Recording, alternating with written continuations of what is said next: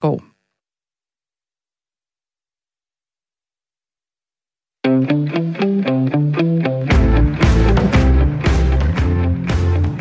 Du lytter til Sportsugen med mig, Claus Elgaard.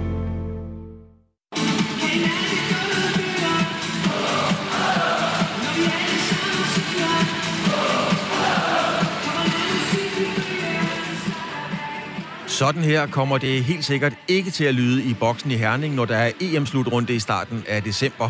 For der må kun lukkes 500 tilskuere ind, og det er jo slet ikke sikkert, at slutrunden overhovedet bliver afviklet.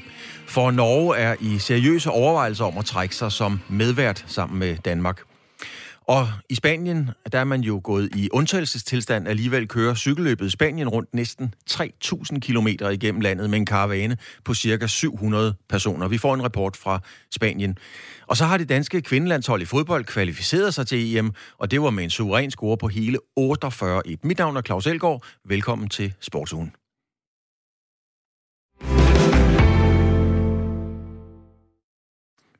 Five, four, two, one, and that is it. Theo Gegenhardt has won Giro d'Italia 2020. I søndags nåede det tre uger lange cykelløb Giro d'Italia til sin ende. Normalt køres løbet jo i foråret, men på grund af coronasituationen fik rytterne nu lov til at prøve at køre Italien rundt i efterårsvejr. Og det blev med britiske Tao Gegenhardt fra Team Ineos som vinder. Og nu kan jeg sige velkommen til dig, Emil Axelgaard, cykelekspert på feltet.dk. Tao G. Gegenhardt, øh, det er jo ikke ligefrem et navn, der sådan øh, siger de fleste ret meget. Er det en overraskelse, eller er vi over en sensation, at det var ham, der vandt?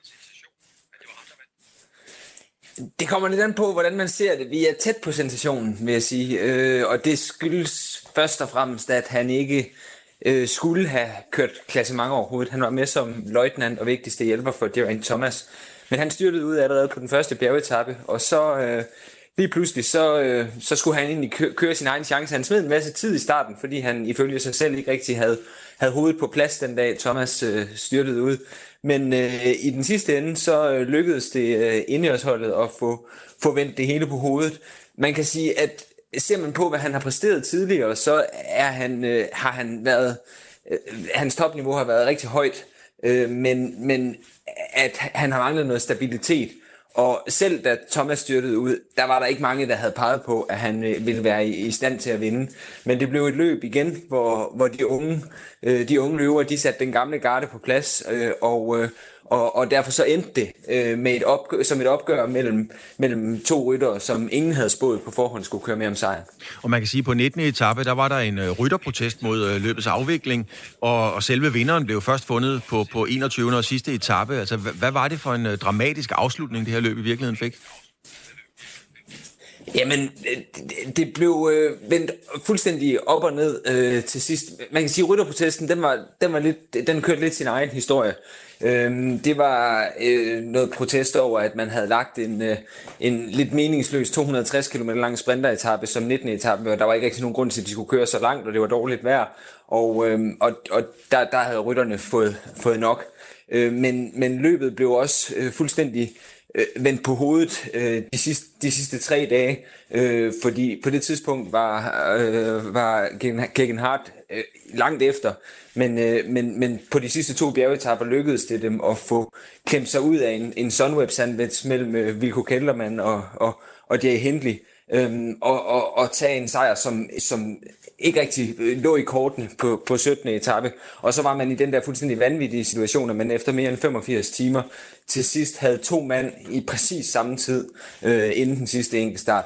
Det var så mere spændende på papiret, end det var reelt, fordi at øh, øh Gegenhardt er en langt bedre temporytter end, end Hindley, så, så det lå ligesom i kortene, at der skulle en Tour de France-agtig overraskelse fra, øh, som vi så med, med, med, med Pogacar mod Roglic til hvis, øh, hvis det skulle være gået anderledes. Men det var, altså det er sjældent, man ser en omvæltning af et, øh, et klassement så markant, som vi så øh, i løbet af, af de sidste fire dage løbet.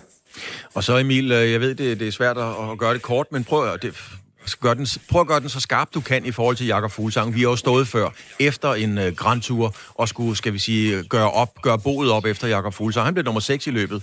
Øh, var det hans sidste som, øh, som, øh, som kaptajn i, i, en, i en Grand Tour, og hvordan vurderer du hans, hans indsats? Jamen, i virkeligheden, så kan man sige, at han, han gør nogenlunde, han skuffer i virkeligheden ikke, øh, fordi at, jeg tror også, jeg har sagt tidligere i de her udsendelser, at vi vidste godt, at det kniber med holdbarheden over tre uger. Altså, når han kører over en dag eller en uge, så er han en af verdens bedste. Men han har aldrig kunne, kunne, kunne bevare det, det topniveau over alle tre uger. Og altså, det var hans livs chance det her, fordi feltet var så svagt, og det blev kun sværere af, at der røg så mange favoritter i løbet af, af den første uge. Men, men, men man må bare konstatere, at, øh, at han skal ikke køre klassement i, i Grand Tours. Og ifølge ham selv har han også indset det. Nu er jeg så lidt spændt på at se, hvad der sker på holdet. Fordi der er noget, der tyder på, at de mister Miguel Angel Lopez, og så har de kun ham og, og den unge Flasov tilbage, som kan køre klassement i Grand Tours. Og, og det er, for Astana er Grand Tours det, der betyder alt. Så jeg er lidt i tvivl, om de giver ham lov til at lade være at køre klassement, hvis det, selvom det er det, han, han gerne vil. Men, øh, men jeg synes, det her det er bare ligesom... Nu fik han endelig en Grand Tour, hvor han ikke rigtig havde, havde styrt eller andet undervejs, og han blev kun nummer 6. Så jeg tror også selv, han har erkendt nu, at han skal satse på det, han er rigtig god til. I sidste uge så startede et af de andre helt store løb, nemlig Vuelta i Spanien, altså Spanien rundt. Og det sker jo så øh, samtidig med, at Chiron også var, var i gang. Altså er der overhovedet nogle profiler tilbage til, til, til Spanien rundt, eller hvordan har hold og rytter ligesom prioriteret, hvad for et løb de skulle vælge? Ja, det er der i den grad, og det, Vueltaen er betydeligt stærkere besat faktisk. Øh, og det, det var ligesom øh, Chiron, der blev taberen, da man lavede øh, øh, kalenderen, fordi den kom ligesom til at ligge ligge indeklemt mellem, øh, mellem turen og, og Vueltaen. Den, den startede simpelthen for tæt på turen til, at man kunne kombinere de to løb, og så lå den lige oven i klassikerne. Øh, så den havde et ret tamt øh, felt. Til gengæld så er, er Vueltaen øh, stærkt besat. Øh, der har vi øh, lige nu øh, ligger det til, at vi får et, øh, en, en stor duel mellem, mellem Primoz Roglic igen, som har bare kørt øh, som en motorcykel øh, øh, siden, siden vi startede. Og så, og så sidste års Giro-vinder, øh, Ricard Carapaz, så, så der er virkelig gang i et fantastisk cykelløb øh, i Spanien i øjeblikket med en, en stor duel mellem, mellem netop de to i går på en ny og meget stejl stigning, der hed Moncalvillo. Og, og, og der har man, altså der har Vueltaen helt klart vundet opgøret. Øhm, der var lidt, måske en frygt for, at fordi den kører så ekstremt sent, at, at det kunne blive svært at, at tiltrække øh, store navne, men det, det, har, det, har der, det, har bestemt, det kniber bestemt ikke. Det er en meget stærkt besat Vuelta, vi har. Tak skal du have, Emil Axelgaard, altså cykelekspert på feltet.dk. Tak fordi du havde tid og mulighed for at være med som altid. Det var en fornøjelse. Og vi bliver ved Vuelta i Spanien, altså Spanien rundt cykelløbet. For Spanien er voldsomt hårdt plaget af covid-19, og landet er gået i regulær undtagelsestilstand. Samtidig er der med virkning fra søndag aften, som led i undtagelsestilstanden, indført udgangsforbud fra kl. 23 til kl. 6 om morgenen. Det oplyste premierministeren i en tv-tale. Det udgangsforbud gælder over hele Spanien, undtagen på de kanariske øer. Og det er også et tiltag, der meget tydeligt øh, fortæller situationens alvor. Lige nu er cykelløbet så Vuelta i Spanien øh, i fuld gang. Det store felt med mange hundrede deltagere, når man regner det hele med, skal køre 2.850 km igennem det coronaplagede land. Jeppe Kroger, du er journalist og bor i Spanien. Landet er voldsomt hårdt ramt, men alligevel kører man med en kæmpe cykelkaravane næsten 3.000 km igennem regioner, storbyer og provinser. Hvad siger øh, befolkningen i Spanien til det? Jeg synes, det er en øh, blandet pose bolcher. Altså, der er et synspunkt, som øh, går på, at det er vanvittigt, det er idiotisk, det er uansvarligt at have sportsevents af den her størrelse kørende igennem med de øh, voldsomme, dramatiske smittetal, vi har indlagte på hospitalerne, også døde alene den seneste uge, er der 700 og nogle 60 mennesker, som er døde med covid-19.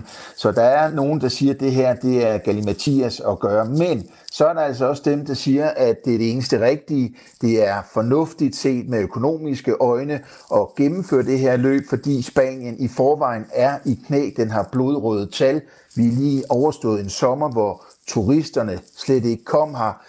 Det er det helt store økonomiske lokomotiv i den spanske økonomi, og derfor så skal man holde gang i hjulene, også med at holde gang i cykelrytternes øh, jul. Og jeg har i øvrigt også talt med løbsdirektør Javier Guillen omkring det her, og han siger, at sagen er, at rundt omkring i regionerne, der tager politikerne mod løbet med kysshånd. Der har ikke været et eneste region, som har sagt, nej tak, I må gerne holde jer væk.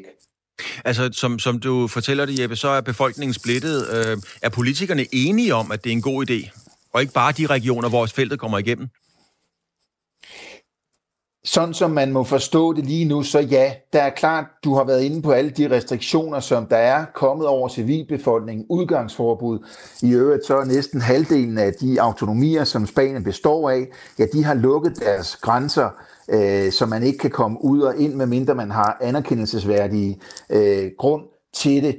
Men alligevel så siger man, at Vueltaen, det er altså et anerkendelsesværdigt, øh, anerkendelsesværdigt grund. Det er arbejde, det er noget, som øh, giver mening at gennemføre, og det lyder sådan, sådan set øh, er opbakningen altså også fra allerøverste politiske hold. Øh, Jeppe Kroger, så nu nærmer feltet sig jo det, vi kalder Asturien. Hvordan er situationen der? Jeg, jeg, jeg mener at have læst, at det er sådan mere eller mindre hermetisk lukket ned.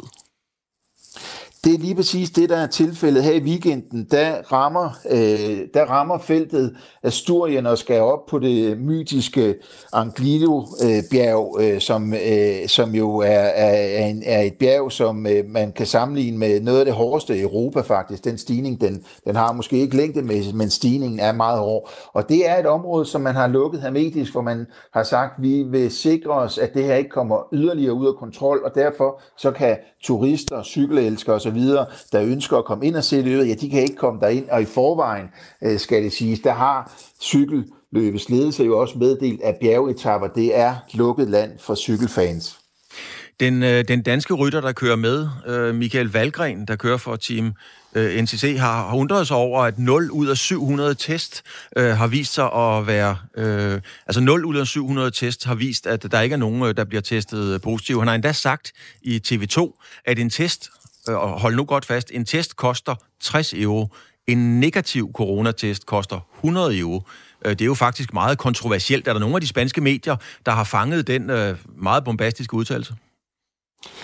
Nej, det er der øh, pudsigt nok ikke, og det er fuldstændig rigtigt. Det er øh, grove anklager, kan man godt øh, kategorisere det, og øh, det er også den øh, med, hvad skal man sige, øh, øh modtagelse, det har hans, øh, hans øh, udtalelse har fået af, af, af løbsdirektøren, af løbsledelsen. Øh, TV2 har forholdt øh, hans, øh, hans øh, anklager, og de har sagt, at hvis det har noget på sig, og det mener de i øvrigt overhovedet ikke, det har, men hvis det har noget på sig, så er det noget, han bør melde til myndigheden myndighederne, til politiet, men der er faktisk ikke nogen øh, spanske medier, som har taget historien op. Hvad er, Jeppe Kroger, hvad er udsigten til, at cykelløbet Spanien rundt får lov til at køre færdigt? Det er jo meningen, at løbet skal slutte 8. november, og i denne her corona-eksplosive tid, der er der langt til 8. november. Hvad er udsigten til, at det løb får lov at køre færdigt? Altså, situationen bliver hele tiden forværret rent coronamæssigt, og tiltagende, tiltagende restriktionerne bliver også hele tiden mere ekstreme. Og på den konto kunne man godt være i tvivl om løbet det får lov til at komme til Madrid.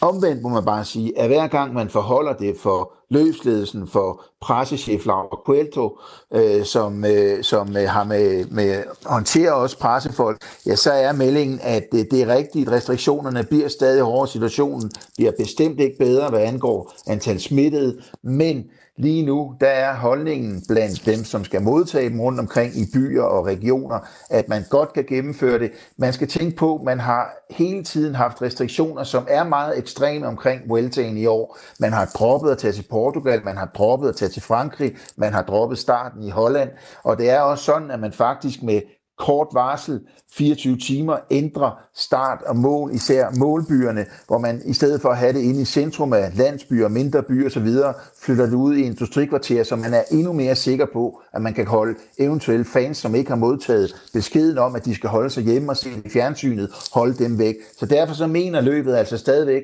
at øh, det er muligt at komme til Madrid, men det er klart, os der observere det udefra. Vi kan godt have vores tvivl, og man hører altså også dagligt fra ryttere, som siger, lad os nu se, om vi kommer ud og køre i morgen.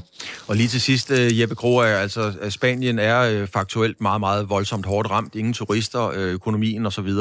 Har man overhovedet overskud til som, som borger i landet og interessere sig for, hvem der bliver nummer 1, 2 eller 3 på en tilfældig bjergtop?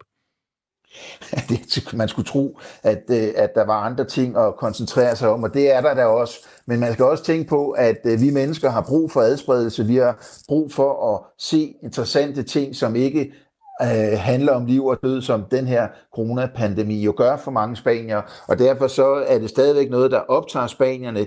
Det er forsidestof i alle de store aviser, og selvfølgelig i sportsaviserne, og man dækker det intens på RTV, som er øh, Spaniernes svar på Danmarks Radio, som sender løbet hver dag. Så ja, der er brug for adspredelse, der er brug for øh, øh, opmundring, og der er brug for underholdning selv i øh, tider, som ellers kunne være meget deprimerende. Jeppe Kroer er journalist bosiddende i Spanien. Tak for orienteringen om situationen omkring Spanien og Vueltaen. Tak fordi du har tid til og lyst til at være med. Selv tak.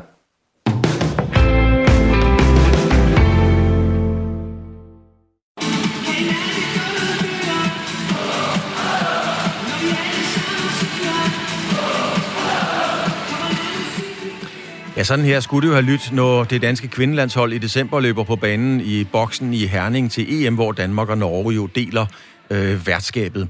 Men øh, det kommer som bekendt ikke til at ske. Der må kun lukkes øh, maks 500 tilskuere ind, hvis det bliver afviklet, og så kan man i hvert fald ikke få denne her stemning. EM-slutrunden i kvindehåndbold starter om cirka 5 uger, helt præcist er det 3. december. Men som det ser ud lige nu, så er det tvivlsomt, om Norge overhovedet kan påtage sig værtsrollen på grund af covid-19-situationen. Vi ser risikoen, og der er ting, vi må vurdere i forhold til at gennemføre EM, siger det norske håndboldforbunds præsident, og han hedder Kåre Geir Live, til den norske avis VG, altså Verdens Gang. Nu kan jeg sige velkommen til dig, Per Bertelsen. Du er formand for Dansk Håndboldforbund. Øh, jamen lad os øh, tale om elefanten i rummet, Per. Øh, er der EM i kvindehåndbold i, i, på dansk grund i december? Ja. Og det siger du uden at blinke. Det var sådan set også det, jeg spurgte om nu kunne du heller ikke se, du kunne heller ikke se mig, så, øh, så øh, derfor vidste du ikke, hvor meget jeg blinkede. Øh, nej, øh, jeg blinkede ikke. Øh, jeg er overbevist om, uh, indtil andet er bevist, at, at vi, vil, vi vil afholde EM på dansk grund. I Danmark skal kampene jo spilles i Herning, øh, Frederikshavn, og derudover skal der spilles kampe i, i Norge. Og de norske sundhedsmyndigheder har meldt ud, at hvis en enkelt spiller bliver smittet undervejs, så skal hele holdet og seneste modstander gå i karantæne og tages ud af EM. I Danmark er reglerne noget anderledes. Her er det nemlig kun den smittede spiller, der skal i karantæne. Per Bertelsen, kan man gennemføre en, øh, en så stor sportskonkurrence med vidt forskellige regler? Nej, det kan man under ingen omstændigheder, og øh, det tror jeg heller ikke på, at det bliver, at det bliver tilfældet. Øh, jeg ved, at der er øh, daglige kontakter mellem det europæiske håndboldforbund og det norske håndboldforbund, og øh, jeg er sikker på, at øh, enten så finder de en løsning, eller også så finder de en anden løsning. Øh, det kunne også være, at det blev øh, stik modsat, nemlig at vi i Danmark skulle følge de regler, som EHF nu udstikker øh, for den her turnering, nemlig at det var det var højeste fællesnævner, nemlig de norske øh, regler, der kom til at gælde øh, på, på området. Øh, per Bertelsen, nu du er du, du er håndboldmand og ikke sundhedsfaglig, men, men hvad, hvad tiltaler dig mest at følge den danske model eller den norske model, hvis der nu er frit valg? Men det var... Jamen, det giver, det giver ligesom sig selv. Altså, for mig at se, øh, som formand for Dansk Håndboldforbund, så vil jeg sige, at det er utopi at tro, at vi skal, vi skal spille efter et regelsæt, hvor, hvor vi øh, kan risikere, at øh, hvis du har en, en smittet spiller, så er der to hold, der bliver sendt hjem. Det giver for mig overhovedet ikke nogen mening, og det tror jeg heller ikke på, at det bliver, det bliver tilfældet. Men nu siger du selv det her med at give mening. Giver det mening, eller skal man hellere sige, er det forsvarligt at gennemføre et EM med 16 lande, når smittetallene i øh, hele Europa er høje? Hvis vi kigger på Tyskland, nye restriktioner lukker ned, barer og restauranter. Spanien i undtagelsestilstand. Tjekkiet 14.000 smittede i gennemsnit i døgnet. Frankrig er også hårdt ramt og lukker helt ned. Er det, er det overhovedet forsvarligt at gennemføre det med 16 lande? Altså nu øh, har vi jo igennem, øh, nu har vi jo igennem, øh, jeg ved ikke hvor, hvor længe øh, arbejdet med det her, og, og jeg kender hele øh, coronaprotokollen øh, i forhold til det her, og øh, øh, spillerne bliver fuldstændig isoleret, øh, dommerne delegeret bliver fuldstændig isoleret, øh, hotellerne bliver, øh, øh, er der ikke andre mennesker på end, øh, end dem, øh, og øh, det, giver, øh, det giver selvfølgelig... Øh, jeg tror på, at vi kan gennemføre det, og at... Øh, det, det er ikke det optimale øh, overhovedet ikke, men, øh, men jeg tror på, at vi kan gennemføre det. Per Bertelsen, hvis man kigger på U18 og U20 EM for herrer, det skulle afvikles i januar, men det har internet, eller det europæiske håndboldforbund i tirsdags aflyst på grund af den aktuelle sundhedssituation i Kroatien og Slovenien, hvor det skulle spilles. Og i de lande er smittetrykket nogenlunde det samme som i Danmark. Øh, hvorfor er det mere forsvarligt, kan man sige, at gennemføre en lang turnering i Danmark øh, i, i december end i de to lande? Det ved jeg heller ikke, om det er, og det, det, det skal jeg Jeg kan jo ikke øh, svare for, hvorfor, at, øh, hvorfor at, øh, at de vælger den løsning. Altså, jeg sidder også som formand for turneringskommissionen i det internationale forbund, og øh, vi skulle have haft øh, øh, både dame Y og dame junior øh, VM, øh, som i første omgang skulle have været afholdt i sommer. Så skulle de, øh, have vi planlagt, de skulle afholdes øh, sideløbende med, med, med øh, EM for damer her i december måned, og det har vi så skubbet til næste år. Så, så øh, jeg ved ikke, jeg, lige i øjeblikket, der synes jeg, der er rimelig kaos øh, på, på, på det hele for at, for at få det, få det i gang. Det er væsentligt for os, at vi kommer i gang, og vi holder gang i, i håndbolden. Øh, og, øh, og det er det, vi prøver med det her, og så håber vi på, at, øh, at vi gør noget godt. Øh, holder gang i det, er det, øh, Per Bertelsen, er det, er det helt enkelt og meget ærligt af økonomiske årsager, at man holder fast på et EM på dansk grund? For, for, for Dansk Håndboldforbund er det under ingen omstændighed et spørgsmål om en, øh, om en økonomisk... Øh, altså, vi er, vi er heldige, hvis vi kommer ud med, med et nul til det her arrangement. Så, så det har intet med det at gøre for os. Men det har noget at gøre med, øh, at vi har nogle sponsorer øh, i, den, i vores dagligdag, som selvfølgelig har, har øh, øh, hvor, hvor mesterskaberne er en stor del af, af hele det setup. Og, øh, og dem ønsker vi jo selvfølgelig at holde fast i også. Det skal ingen hemmelighed være. Men, øh, men, men øh, på håndboldforbundet som sådan, øh, og selve mesterskabet, der er der ikke noget hentet.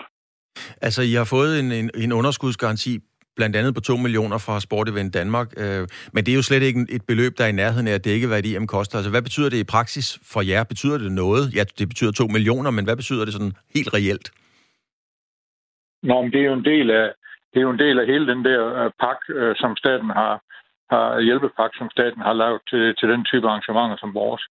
Øh, så jamen, øh, hver en krone, øh, som kan gøre, at vi kommer ud med et nul og skin på næsen, er selvfølgelig velkommen i den her sammenhæng.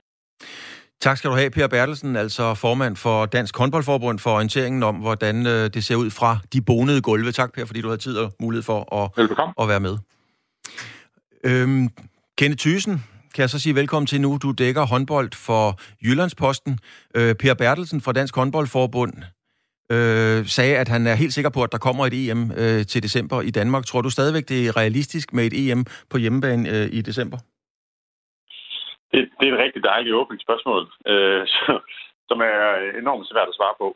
Øh, jeg, jeg tror, øh, at der kommer til at være det hjemme. Øh, jeg tror også, at øh, nu har Per Bertel sagt, at DHF vil gøre det, hvad de kan, men jeg tror også, at det europæiske håndboldforbund vil gøre alt, hvad de kan for at afholde det her mesterskab, fordi der, der er ikke råd til andet. Per Bertel nævner nogle af de her sponsorer, og der er jo nogle kontraktmæssige og kommersielle forpligtelser, også fra IHF, som, som gør, at man vil gøre alt, hvad man kan øh, for at få det her afviklet. Så jeg, jeg tror, vi kommer til at se et, øh, et EM på hjemmebane, men jeg tror også, det bliver en, øh, i et format, som, som øh, vi aldrig nogensinde har oplevet før.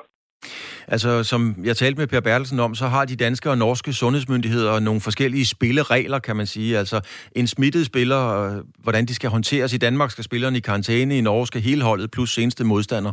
Øhm, øh, hvad kommer det til at betyde, hvis, hvis man gennemfører det med så forskellige regler? Eller er du enig med Per Bertelsen i, at det kan under ingen omstændigheder øh, være et scenarie, hvor man gennemfører med forskellige regler?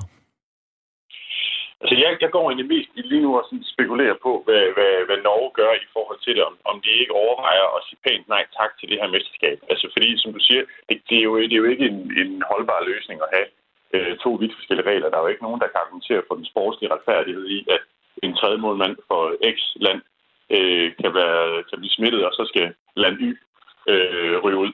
Så jeg, jeg tror, den står lige nu ved, at Norge overvejer, hvad, hvad de skal gøre i det. Og så skal Danmark jo finde ud af, om, øh, om de er klar til at arrangere mesterskabet på egen hånd. Øh, fordi det er ikke en holdbar løsning.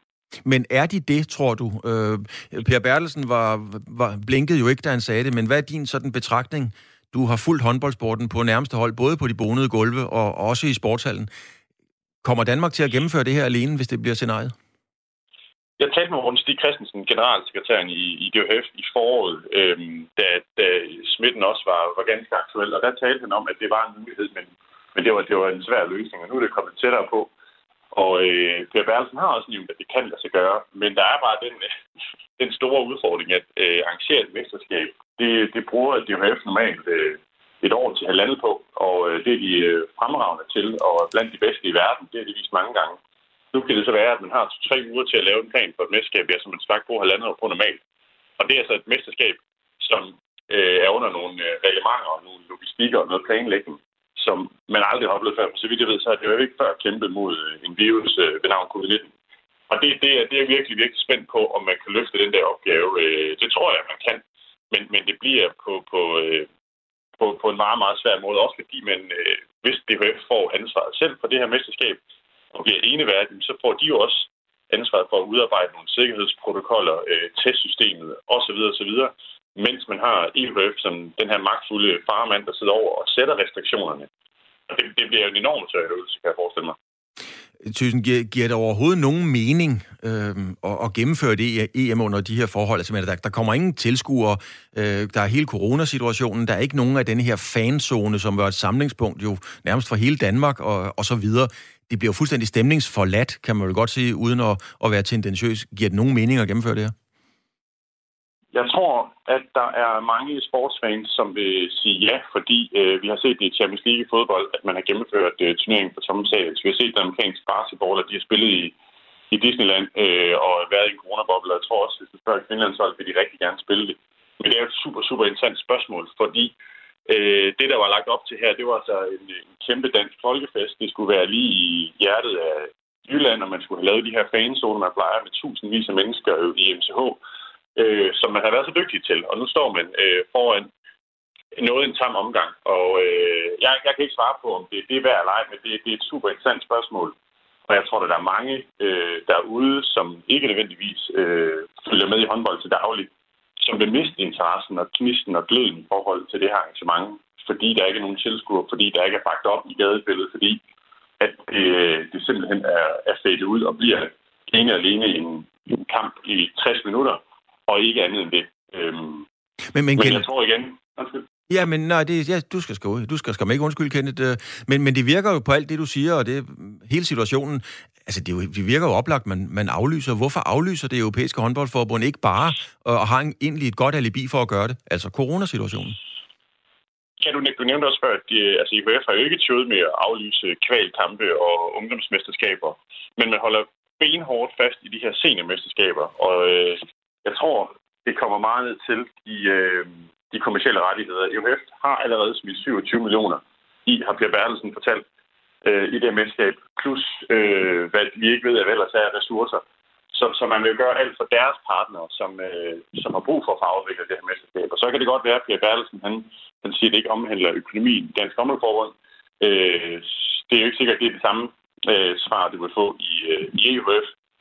Og øh, altså, man kan jo stille det op sådan, at hvis nu du øh, går ind i en, øh, en butik, og øh, du har solgt noget til, til dine kunder, øh, så vil de jo have noget for det produkt. Når de har betalt for noget, så skal de selvfølgelig have noget for, for de penge. Og det er jo den situation, i sidder i, så derfor så vil de selvfølgelig gøre alt, hvad de kan for at få afviklet det her, så de på nogen måde kan, kan retfærdiggøre det over for deres sponsorer og øh, alverdens kommersielle partnere. Kenneth Thyssen fra Jyllandsposten, altså med øh, håndbold som øh, stofområde. Tak for din vurdering af, om vi ser EM på dansk grund til december. Tak fordi du, du var med. Selv tak.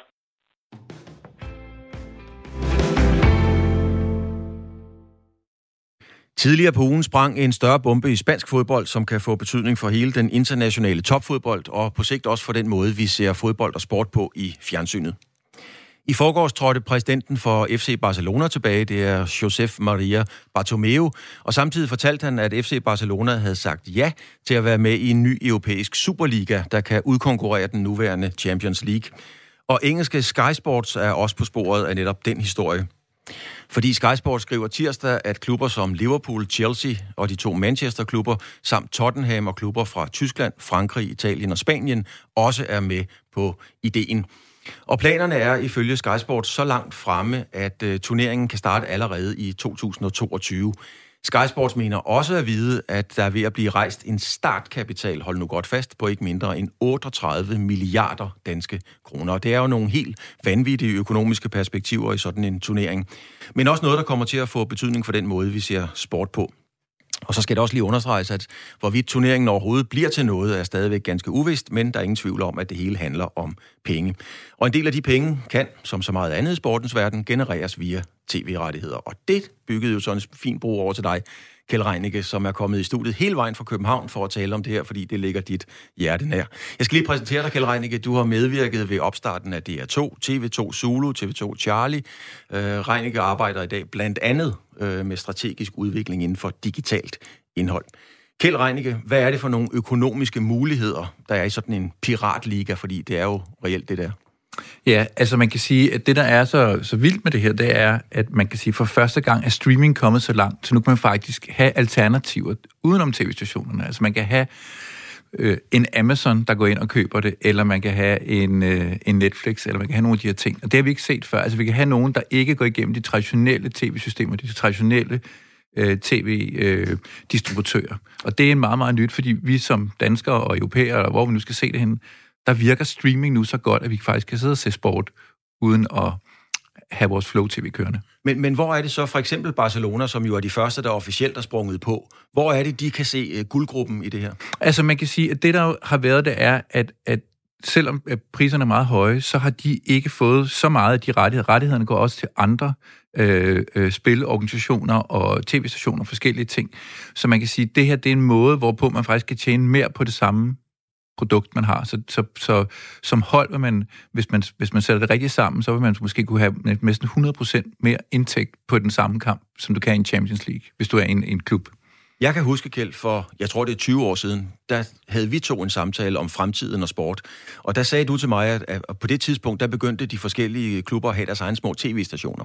Og det var vi jo nogen, øh, der syntes, det, det var mærkeligt, fordi hvem så det? Og der sagde du, du tror, det endte ud i, at så havde man øh, muligheden for at købe rettighederne og producere sine egne kampe, og på den måde kunne distribuere dem i hele verden. Er det det, der er ved at ske nu? Ja, det er det. Altså man kan sige, det, det vi har set på de meget store øh, øh, hvad hedder det, klubber, de har jo, man kan sige, deres egne tv-kanaler, og det er mere sådan en fanopdyrkelse, hvor de, hvor de dyrker til, til de fans. Men det, der er ved at ske nu, det er, det, det er næste, næste step i de her tv-kanaler, fordi man kan sige, hvis, du, hvis Liverpool har deres egen fankanal, og Barcelona og nogle af de her klubber, som du nævner, så skal der ikke meget til for på streaming, at de lige slår sig sammen og siger, skal vi ikke bare lave en uh, turnering? Og så er du pludselig bypasset uh, alt. Så, så det, er, altså, det er nogle af de her udviklinger, som vi har set i, faktisk, og som du selv siger, det er jo, det er jo ret vildt, det er meget sjældent, at få et opkald, hvor siger, jeg kan huske, du sagde noget for 20 år siden. det vil jeg bare lige sige. Det, det, det, det, det, er, det er godt huske, Claus. Det skal du have. Den, den, den, den, den, den, den får du. Men hvad hedder det? Men, men det, der sådan set er rigtigt nok, det er, at teknologien på 20 år har gjort, at nu er det ikke bare noget, vi snakker om i teorien, nu er det faktisk, øh, nu er det faktisk alvor. Så, så, så, så det er fuldstændig rigtigt, at de, at, de, øh, at de har mulighed for at lave det her. Øh, og så den anden ting, som jo er også i det, der er, en ting er de rettighedspenge, der er, men der er jo også penge for, altså de kommercielle penge, altså bannerreklamer. Mm. Øh, øh når, når, når der ligesom står, hvad, hvad der er blevet scoret, så står der ligesom øh, powered by Psycho, eller powered by hvem det nu er. Alle de her ting, det ligger jo i sponsoraterne, og det kan de selv også øh, øh, øh, hvad hedder det, lave. Det skal jeg forstå rigtigt. Vil det sige, at, at hvis man nu tager en kamp, der hedder Barcelona-Liverpool, så sidder jeg og ser den i Danmark, så står der Danske Bank eller øh, Sydbank eller et eller andet. Det ser jeg som ser. Men du så ser den samme kamp i Tyskland, så står der Bundesbank Deutschland osv. Ja, altså det er jo det, det er faktisk det, de, det, det er nok en af de ting, de kommer til at spille ind med. Det hedder addressable øh, hvad hedder det, i, i, i branchen, og det betyder, at det, det er endda endnu vildere end det. Så hvis vi to sidder og ser i Danmark den, den her kamp, du snakker om, og jeg inden da har søgt på græslåmaskiner, og mm. du har søgt på øh, nye biler. Det lyder meget rigtigt, sådan der. Det tror jeg også, det er. Jeg generelt søger rigtig meget på græslåmaskiner. men, men så øh, kan jeg faktisk få en, øh, en... Øh, altså, så kan jeg i teorien få, hvis den ved det, så kan den lave banneren om, så jeg ser fuld, kampen ligner fuldstændig den samme kamp, som du ser, og, og spilleren løber ind forbi banneren, og sådan noget, men, men på banneren, der er der så det, som egentlig af det, der er. Så, så der er en, tek, en teknologi, øh, som er så vild øh, på, den, på den kommercielle del også, som, som, øh, som jeg tror vil være et af de indspil. Jeg tror, at den investering, de nu søger, for du sagde, det er mange penge, nogle af dem, der investerer i det her, de investerer også i en teknologi, der fremadrettet de mange, måske næste 50 år, vil definere store sportsgrene. Øh, altså det vil sige, at, at vi kender det jo fra vores computer nu. Altså når jeg lukker et eller andet op, så kommer der vobler til put and take, fordi det, det er lige det mode, jeg er i lige i øjeblikket. Så, så, så, så det, det, det er det samme, der egentlig bliver overført til tv-scening. Altså. Ja, altså man kan sige, det, det bliver nok ikke ned lige til put and take. De har nok ikke råd til ligesom at gå ind der, men, men, men inden for landegrænser eller inden for ting og sager, så vil man godt kunne, kunne gøre nogle ting, som man ikke kan... Øh, øh, kan, kan, kan ellers. Og, og det, der er så vildt, det er, at det kommer til at være inde i de her banner også. Altså, så man, man kommer ikke, det kommer ikke til at se mærkeligt ud. Altså, kampen kommer ikke til, det kommer ikke til at være sådan noget dårligt green screen, hvor man ligesom kan se det, altså det kommer til at være sådan, at man ikke, du kommer ikke til at tænke over det. Men hvis nu vi for eksempel tager Liverpool, som jo har en kæmpe fanskare i Danmark, men over hele verden, er det så et scenarie, at hvis de selv producerer kampen, har rettighederne til den kamp, så sidder der måske 500, potentielle, 500 millioner potentielle seere og købere, som kan køre deres visakart, eller hvad de nu har igennem, og købe sig ind på den? Uh, ja, altså i, i, i teorien er det det, og, og det som man kan sige, det, det, det jeg ville tro var lige præcis med det her, fordi sport og lige præcis de her hold har så mange flere fans, at, at sportsrettighederne er nok altså de kan faktisk tjene mere på at, at køre, altså få store sportsrettigheder. Men det, som du øh, rører ved, er et meget interessant ting, for det, det, det som det hedder i, i fagsproget, er, at vi ser sådan nogle premium-vinduer. Det betyder, at hvis du er på Liverpools hardcore-fans, kunne godt få lov til at købe nogle ting, som de ikke, ikke kan i dag. Altså det kunne godt være, at de skulle se en kamp, som ingen andre kan se, så de kan se den, du ved, eller du ved, der, der kan godt være nogle ting, hvor de kan sælge det her. Og det, det er noget, vi ser også, og her med øh, covid-19 har vi ser vi, at man kalder det, øh, sjovt nok, watch parties. Øh, og det der er, det er, at du synker op. Så hvis vi to kan lide det samme hold eller den samme ting, så kan vi hook op som fangruppe, og så kan vi synke det op, så vi kan sidde og chatte og skrive og, og råbe og alt, man, man nu gør. Så der er nogle nye ting, som bliver udviklet endnu, endnu hurtigere på grund af denne her, fordi vi ikke er, kan være sammen. Øh, og derfor kommer vi til at se nogle, nogle... Altså det her, der kommer til at ske her, og, som, du, som du nævner, det er, ikke, det er ikke tilfældigt, at det kommer nu her, i en tid, hvor vi er mere digitale, end vi nogensinde øh, har været. Altså du forudsagde, Kjeld, det her for, øh, for, for 20 år siden. Øhm, hvor, hvor, rent teknologisk, nu har de meldt ud, at den her turnering skal starte i 2000 og, altså, og, og 22, om halvandet år. Ja. Og det gør man vel, fordi der mener man, man har den teknologiske bagland i orden. Er det realistisk? Er det alt det, du fortæller her, kan realiseres om halvandet år? Øh, ja, det er det i hvert fald i, øh, i mange af de vestlige lande, som ligesom har, har penge. Der, det er klart, der er stadig steder, hvor, hvor øh, hvad hedder det, øh, internettet ikke er stærkt nok. Men det, man bare skal se, det er også, at du, vi går fra 4G til 5G, og 5G-teknologien øh, er, at om to eller tre år, så er alle ens telefoner 5G, så er det ligesom 4G, så kan man nærmest glemme, hvordan der er 3G, man er sådan irriteret over ens 3G, hvis, den, hvis der kun er 3G. Og, og det er lidt, noget, nogle af de her øh, teknologier, som kommer jo af alle mulige andre grunde, gør, at det her, de ved, det kan lade sig gøre, og det går, at de får startet der, men om to år efter det, så så kører det altså smertefrit. Så, så jeg, jeg tror, vi kommer til at se meget mere af det. Jeg tror, vi kommer til at se nogle amerikanske tiltag på, på, på NBA og nogle af de andre ting, hvor, hvor, man, øh, hvor man også kommer til at se nogle øh, et, et tilsvarende øh, tilgang, hvor det bliver nogle andre ligaer også. Til allersidst, Kjeld, altså nu har du forudsagt det her, det kommer til at holde spot on. Hvad er den næste store, hvad er den næste revolution, Altså det, du skal ringe om 20 år? Ja, det skal ringe 20 år og spørge om.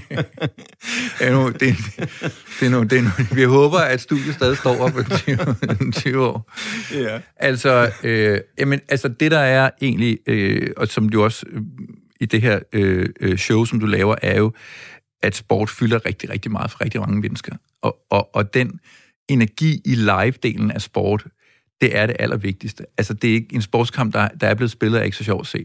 Så, så man kan sige, man kan sige den, den, den største, tror jeg, hvis man skal kigge, kigge frem i det, er, at der, hvor, hvor tv-pakkerne og, og Flow-tv, som er den, den måde, man normalt tager tv på, stadig holder rigtig mange danskere for at, at smide deres tv-pakker, det er, at de stadig kan se fodbold.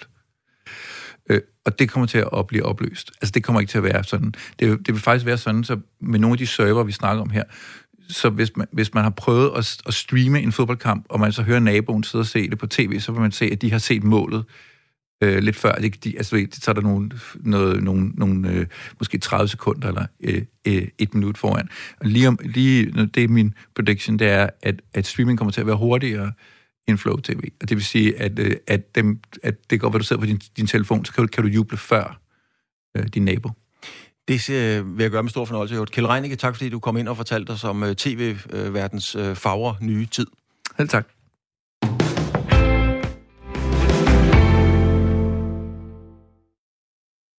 Lewis Hamilton wins the Portuguese Grand Prix. Hamilton has more wins than any other driver in Formula One history, and he is not done yet. Get in there, Lewis. And he's not done yet. I weekenden vandt Louis Hamilton Formel 1-løbet i Portugal. Det var hans løbsejr nummer 92, siden han debuterede i 2007. Og dermed har han nu overtaget rekorden for flest sejre, en rekord, som Michael Schumacher ellers har haft indtil nu. Og Hamilton har også rekorden for flest løb, hvor man slutter i pointene, flest løb, hvor han sluttede på podiet, og flest pole positions, altså hvor han starter forrest. Nu kan jeg sige velkommen til dig, Formel 1-ekspert på BT, Peter Nygaard. Velkommen til. Øhm, Formel 1-historien er jo fuldt med ikoniske racerkører. Det er det, der gør hele det setup som magisk. Senna, Prost, Schumacher. Vi kan nævne mange af dem. Øhm, Louis Hamilton har vundet flest løb. Er han så også den bedste kører nogensinde? man kan jo ikke rigtig sammenligne kører over forskellige øh, æraer, men, men øh, han er i hvert fald en rigtig god øh, kandidat til det. Det, jeg synes, når man måske skal gøre, når man skal sammenligne, det er at se på, hvor mange hvor mange løb de har kørt, og hvor mange øh, løb af dem de så har, har vundet. Og der har øh, Hamilton regnet ud for den dag en, skal vi kalde det, vinderprocent på omkring 35. Øh, og Schumacher har en på, på omkring 30. Øh, så alene det, synes jeg, indikerer, at han hører til den, i det der, yderste, er der øverste luftlag. Altså, han ligger jo også til at vinde øh, sæsonens Formel 1-titel, og hvis det sker, så når han op på syv titler og tangerer Schumachers rekord. Øh, hvad er det, der gør ham så god? Ja, han sidder i en super god bil, men for, der må være noget, der gør, at han får lov til at sidde i den bil. Altså, det, det er jo en del af at være en rigtig god racerkører. Det er at vælge den rigtige bil og det rigtige team på det rigtige tidspunkt. Øh, og det har Louis øh, været fantastisk dygtig til. Skiftet til Mercedes på et tidspunkt, hvor Mercedes ikke var særlig meget, men kunne se, at de havde en opadgående trend. Og så har han bare taget hele den optur og, og været på toppen de sidste 5-6 år og været totalt overlegen. Så det er en del af det. Og, og så synes jeg, det er imponerende, at han kan holde øh, motivationen efter så mange år. Altså, han kører stadigvæk som om, det er, det er hans første Formel 1-sæson. Lige så mange chancer tager han, lige så frisk er han. Uh, og det synes jeg er meget imponerende, at han kan holde motivationen efter, efter mere end 10 år i Formel 1.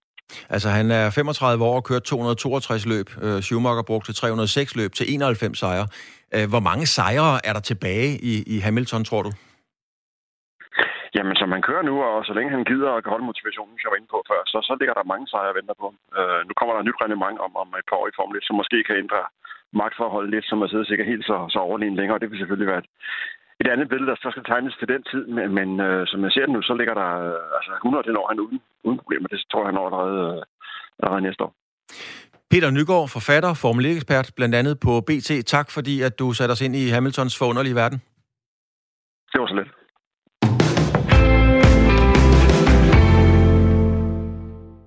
Den fik som altid ikke for lidt, kan man roligt sige, da de to MMA-kæmpere Khabib Nurmagomedov, jeg har øvet mig på det hele tiden, Nurmagomedov og Justin Gaethje i weekenden trådte ind i det ottekantede bur, som det hedder, i Flash Forum i Abu Dhabi. Det var med russiske Khabib som storfavorit, og den værdighed levede han så sandelig også op til. Khabib brød efter sejren grædende sammen på kanvassen, da han havde besejret Gaethje og forlænget sin stime som ubesejret. Kort efter sagde Khabib så, at nu stoppede han karrieren til alles overraskelse. Khabib mistede for nylig sin far, der også var hans træner, og da han har lovet sin mor, at han ikke kommer til at kæmpe flere kampe uden far i ringhjørnet, ja, så blev det altså til et meget uventet karrierestop. Min kollega Martin Møller fangede i går den danske UFC-kæmper Marco Madsen på telefon fra Las Vegas, og Marco Madsen var rent faktisk lige blevet færdig netop med en MMA-træning, endda sammen med Khabibs team. Du kommer direkte fra træning med, med hans hold. Øh, var han med til træningen der? Øh, ja, jeg er jo lige kommet øh, fra, fra træning her på UFCPI, hvor jeg har trænet med hele Khabibs hold. Øh, han er dog selv taget tilbage til øh, Dagestan, efter han, øh, efter han havde en kamp her på Fight Island øh, i sidste uge. Så, så, så Khabib var der ikke, men, øh, men hele hans hold har lige deltaget i en træning. Du har, øh, du har jo flere gange trænet med ham. Øh, hvad er det først og fremmest for en person, der, der trækker sig tilbage fra, fra UFC nu? Jamen altså, i min bog, der er det jo den bedste MMA-kæmper nogensinde, der netop har trukket sig tilbage. Altså det, de her i USA kalder for The GOAT, altså Greatest of All Time.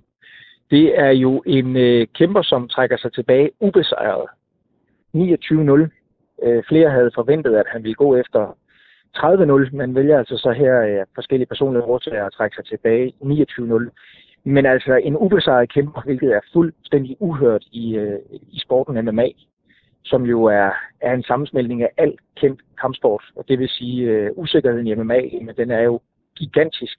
Øh, så det er en helt speciel kæmper, der har trukket sig tilbage, både, øh, både internationalt, men så sandelig også et russisk og specielt øh, ja, i Republiken Dagestan, et, et nationalt ikon, som har trukket sig tilbage. Hvad øh, kommer det til at betyde for, for sporten, at han trækker sig tilbage nu? Jamen altså, øh, sporten MMA øh, har jo, er jo kendetegnet ved at have et hav af rigtig, rigtig spændende kæmper, og øh, altså sporten mister jo en, øh, en af de helt store, øh, i hvert fald som aktiv. Jeg er nu sikker på, at han nok vil fortsætte som træner. Men øh, jamen, hvad betyder det? Jamen, det betyder, at der er en ny, der skal tage over. Øh, det vil sige, at der skal findes en ny champ øh, i lightweight-vægtklassen i UFC, hvilket jo er min vægtklasse. Så øh, for mig personligt, der er, det jo, der er det jo rigtig interessant at se, hvad der sker videre frem. Øh, men altså MMA og UFC, som er, er forbundet, jeg kæmper i, i MMA, det er jo et forbund i, i rivende udvikling. Øh, og der står en masse unge løver klar i kulissen til at, til at tage over, hvor, hvor Khabib han slap. Hvad var det, der gjorde ham så god som UFC-kæmper? Khabib han har... Øh, ja, hvad har gjort ham god? Altså for det første, så er han jo 29-0. Øh, det vil sige, at han har vundet 29 kampe. En kamp består som regel af tre omgange. Øh, de lidt større består af fem.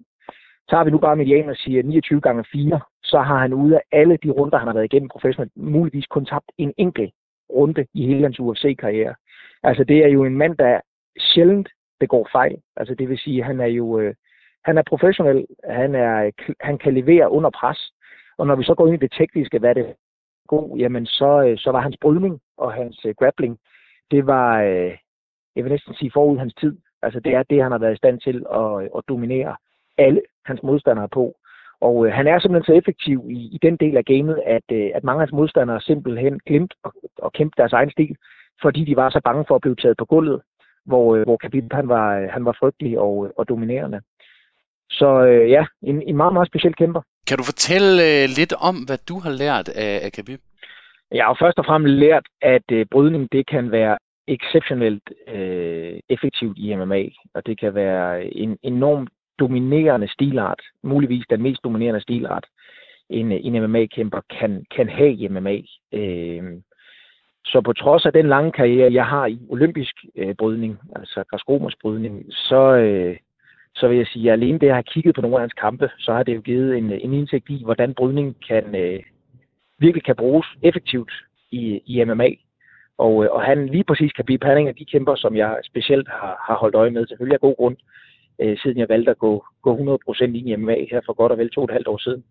Ja, og, og nu kommer du selv ind på det. Altså, han, øh, han trækker sig tilbage som 32-årig. Da du var 32, var du knap øh, kommet i gang med MMA. Har du gerne set ham fortsætte, eller kan du godt forstå, nu er du selv inde på hans, hans øh, valg her tidligere, kan du godt forstå det? Jeg synes jo, øh, det, det er jo vigtigt at holde for øje, at, at Khabib han mistede hans far øh, til corona her i, ja, i, i starten af året. Øh, det var også hans øh, altså en, en, en allieret Øh, på den her rejse, som, som de nu engang sammen havde begået sig ud på. Øh, nøjagtigt som, som Karoline Wozniacki øh, hjemme i Danmark har, havde sin far med ombord, så havde øh, Khabib Nurmagomedov det også her. Og øh, altså han, han mister hans far, han træner, øh, og formår alligevel at samle sig selv op og, øh, og gå ind og forsvare bæltet. Og øh, det synes jeg jo fortæller enormt meget om, om Khabib, både som sportsmand og som champ og som menneske. Øh, jeg kan godt forstå, at han vælger at indstille karrieren nu. Han har, øh, han har ikke mere at bevise. Han har været exceptionelt dominerende igennem hele hans karriere. Han er den bedste kæmper, der nogensinde har, har været. Altså the greatest of all time, og specielt hans grappling-evner øh, kommer vi til at se langt, langt efter, øh, at der er nogen, der kan matche i, i MMA. Øh, jeg kan godt forstå, at han, øh, han vælger at, øh, at takke af, efter han er efter den her sejr, øh, som, han, som han lige er, er løbet med mod hans, i øvrigt hans farligste modstander til dags dato, altså en Justin Gaethje, som, som er mange var spået til at have god nok brydning til at kunne gå ind og, og gøre sig gældende, men blev, blev muligt fuldstændig. Lige her til sidst, så skal vi selvfølgelig også lige høre noget til, til din egen situation. Du er rejst til Las, Las Vegas for at jagte den næste UFC-kamp. Hvordan går det? Øh, altså ser vi dig snart igen i, i buret i UFC-regi? Øh, jamen det håber jeg. Jeg håber meget, meget snart, at jeg kan vende tilbage til, øh, til oktagonen i, i UFC. Øhm, jeg er jo rejst til Las Vegas for netop at blive klogere på, på min næste kamp. Hvornår den kommer til at ligge, om det bliver i år eller det bliver i, starten af næste år, det ved jeg simpelthen ikke endnu. Øh, men, øh, men jeg er her i Vegas, hvor øh, beslutningen bliver truffet. Jeg har et rejseselskab af en vanvittig dygtig kæmper fra, fra Tyskland, og øh, ja, får jo lov til at træne med nogle af verdens bedste lightweight-kæmpere igennem øh, Khabibs hold, så, øh, så altså, øh, jeg er, hvor jeg skal være, og jeg er, øh, ja, jeg gør mig klar. Lad mig sige det sådan. Hvad der kommer til at ske, det ved jeg i skrivende stund ikke, men øh, et eller andet sker der som regel, når, når jeg ellers øh, sætter mig for, at der skal ske noget aktivt. Det plejer der at gøre. Det var to sværvægtere og min kollega Martin Møller, der fangede Marco Massen, altså direkte fra træning i Las Vegas. Det danske kvindefodboldlandshold kvalificerede sig i tirsdags til EM-slutrunden med en sejr på 3-1 over Italien. Kampen blev spillet i Italien. Og efter ni kampe har Danmark en målscore på 48-1, så man må sige, det er mildt sagt en meget suveræn kvalifikation. Nu kan jeg sige tillykke til Sanne Trolsgaard, der er fast inventar på det danske landshold. Trolsgaard, er du allerede begyndt at glæde dig til slutrunden? Ja, det er jeg. Jeg synes, øh, nu er det stille og roligt ved at gå op for en, at, øh, at man har kvalificeret sig. Der, der har lige været lidt lidt vold på her, både i går og, og her til morgen også. Men jeg synes stille og roligt, at man er ved at tune ind, at øh, nu har vi faktisk endelig spillet os til, til det her længe ventede EM. Og Sandrolsgaard, det er ikke for at smide malurt i bæret, men sådan er vi journalister jo. Altså, I går igennem øh, indtil videre med en, med en score på 48-1. Altså, jeg mener, hvad kan I bruge sådan en, en, en kvalrunde til? De hold, I møder ved EM er jo langt, langt stærkere. Kan I bruge de her resultater til noget? Ja, det kan vi. Det, det lyder banalt, når man siger, at man har en målscore på, på plus 47 mål, men øh, jeg synes egentlig, at vi har meget ydmyget omkring den her opgave, vi skulle spille os til, til det her EM, og selvom vi har vundet 14-0 og 8-0 i, i nogle af kampene, så, så synes jeg bestemt resultatet, men, men også spillemæssigt, det har været brugbart. Vi har bygget noget op her de sidste to år med, med Lars Søndergaard, så, så det, at vi, vi går ud og ligesom sætte det her offensive spil på plads, og, og nogle nye systemer og nogle nye positioner, det, det synes jeg egentlig er, har været meget brugbart. Hvis man kigger på nogle af de andre øh, puljer, Troelsgaard, Tyskland har 37-0, Holland 43-3, Norge 34-1 og Frankrig 29-0, altså, altså kæmpe sejre ganske enkelt. I ishockey, der har man jo A, B og C-nationer. Øh, kunne det være en, en mulighed at gøre det på den måde?